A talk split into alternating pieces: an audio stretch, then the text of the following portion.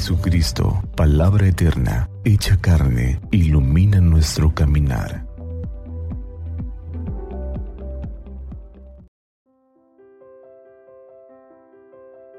...8 de julio... ...jueves de la decimocuarta semana del tiempo ordinario... ...del Santo Evangelio según San Mateo... En aquel tiempo... ...Jesús envió a los doce con estas instrucciones... Vayan y proclamen por el camino que ya se acerca el reino de los cielos. Curen a los leprosos y demás enfermos, resuciten a los muertos, echen fuera a los demonios.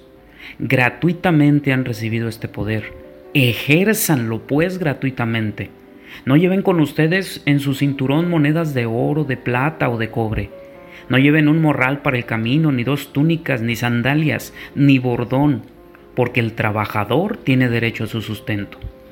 Cuando entren en una ciudad o en un pueblo, pregunten por alguien respetable y hospédense en su casa hasta que se vayan. Al entrar, saluden así, que haya paz en esta casa. Y si aquella casa es digna, la paz de ustedes reinará en ella. Y si no es digna, el saludo de paz de ustedes no les aprovechará. Y si no los reciben o no los escuchan sus palabras, al salir de aquella casa o de aquella ciudad, sacudan el polvo de los pies, pues yo les aseguro que el día del juicio Sodoma y Gomorra serán tratados con menor rigor que esa ciudad. Palabra del Señor. Gloria a ti, Señor Jesús. El Evangelio de Mateo nos presenta hoy un pasaje muy especial después de haber elegido a los doce, unos versículos antes, ahora los envía con una misión muy especial. Jesús les da instrucción a sus discípulos antes de enviarlos. Sorprende la forma como lo dice. Es un mandato del Señor. Curen a los enfermos y leprosos, resuciten los muertos, expulsen a los demonios. El deseo de Jesús es la buena noticia del reino. Y los cristianos de todas las épocas estamos llamados a esta misión. Todo seguidor de Jesús, tú, yo, cualquier cristiano de cualquier época. El mandato de Jesús siempre sigue vigente y necesita testigos. Te necesita hoy a ti. Pero debes saber que la misión del discípulo es del Señor. Tú solo eres un enviado. El llamado es a no a anunciar ocurrencias o a anunciarse a sí mismo. El mandato es ir y proclamar el reino de Dios. Al igual que los profetas y luego Juan el Bautista, la misión es el anuncio del reino. En otras palabras, prepararle el camino para que Jesús reine. Y donde reina, donde Dios tiene su soberanía, dirige la vida y hay signos concretos. Y Jesús expresa estos signos en el Evangelio, que deben ser parte del anuncio de todo discípulo. Y con ellos se manifiesta que el Señor está actuando. Curen, resuciten, expulsen el mal, transmitan la paz. En otras palabras, hagan el bien. Somos seguidores de Jesús, sus discípulos, y hemos recibido del Señor este mandato de anunciarlo a través de estos signos.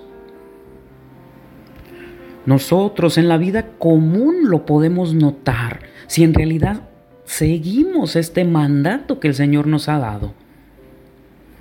Podemos preguntarnos si transmitimos en realidad la presencia de Dios o nuestra presencia causa malestar a los demás.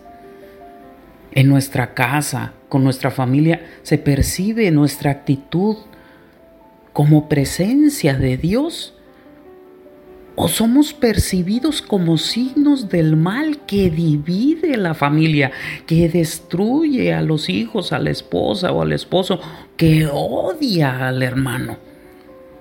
Lamentablemente cristianos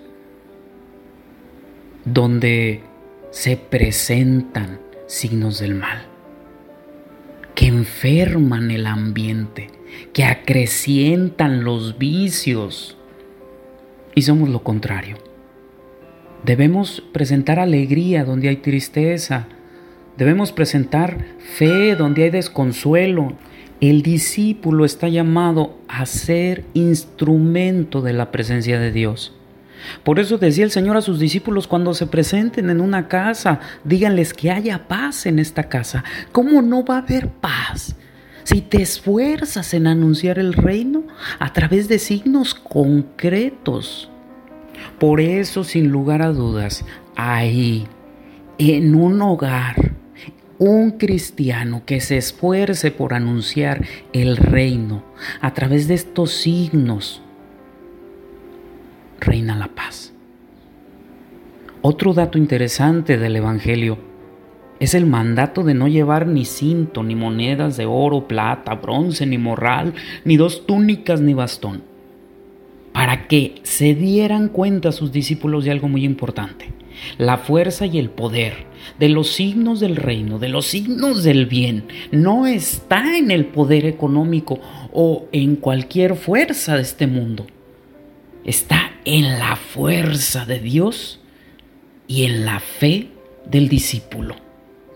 Puede faltar cualquier cosa, pero si hay fe, esperanza, amor, la providencia hace maravillas. Como discípulos del Señor, cada día, hoy, tenemos el poder de hacer el bien de decirle a los demás que Dios reina. Es complicado y es difícil, pero es un don que el Señor hoy nos regala. Esforcémonos por llevarlo a cabo. Que Santa María, nuestra Madre, nos cubra con su manto y que iluminados por la palabra del Señor tengamos un día lleno de bendiciones.